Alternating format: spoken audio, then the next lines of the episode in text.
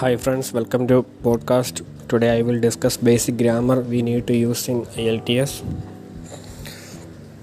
First of all, I will discuss simple tense. Simple present, the format of simple present is I plus subject plus verb. For simple past, subject plus verb plus ed. For example, I worked. Next, simple future for formula subject plus will plus verb. For example i will work. Next tense is continuous tense. For present continuous formula is i plus subject plus are or am plus verb plus ing. For example i am working.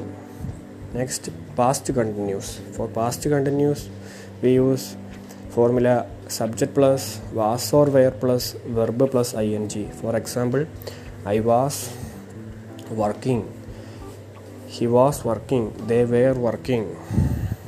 Next future continuous. Formula i plus subject plus i mean subject. Subject plus will be plus ing. For example i will be working. They will be working. Next tense is perfect tense. Present perfect formula is subject plus has or have plus past participle. Here past participle is a third form of verb. For example i have worked. I have sent. Here the worked is third form of verb of work. Next tense past perfect. Subject plus had plus past participle example i had worked. She had worked.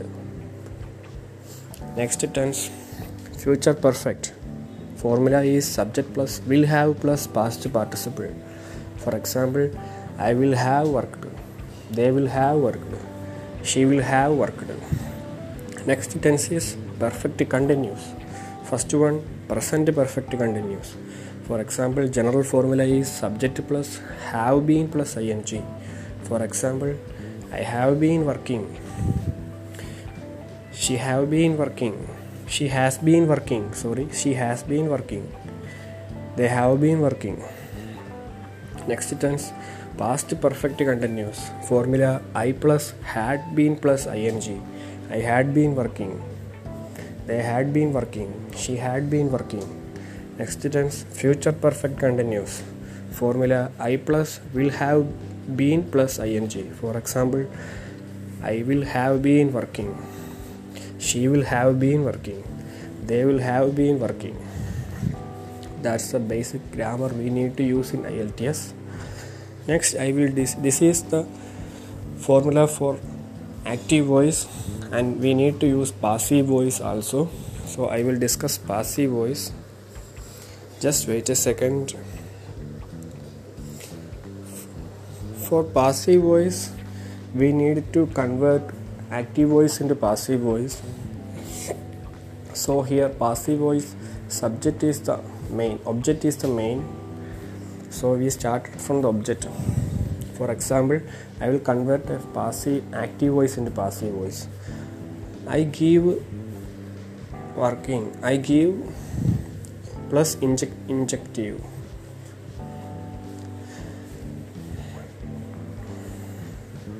So that means injective is working.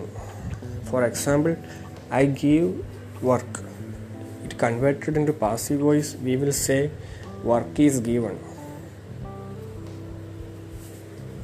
Next conversion is i gave plus infinitive so here this is active we convert to passive. It will become infinitive plus was be given. For example work was given.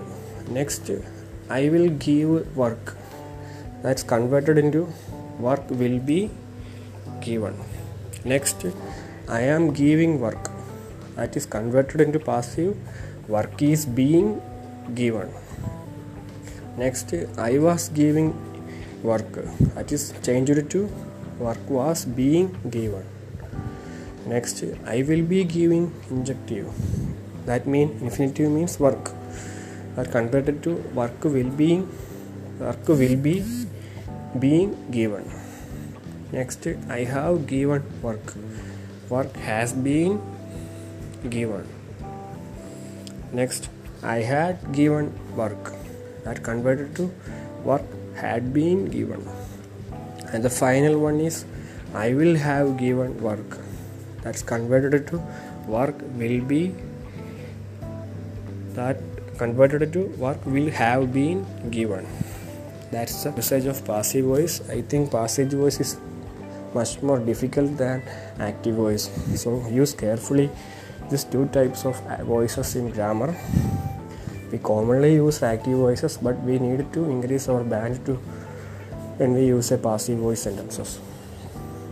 That's very important. And next i will discuss the sentences like simple compound and complex. That's the three types of sentence we need to use in IELTS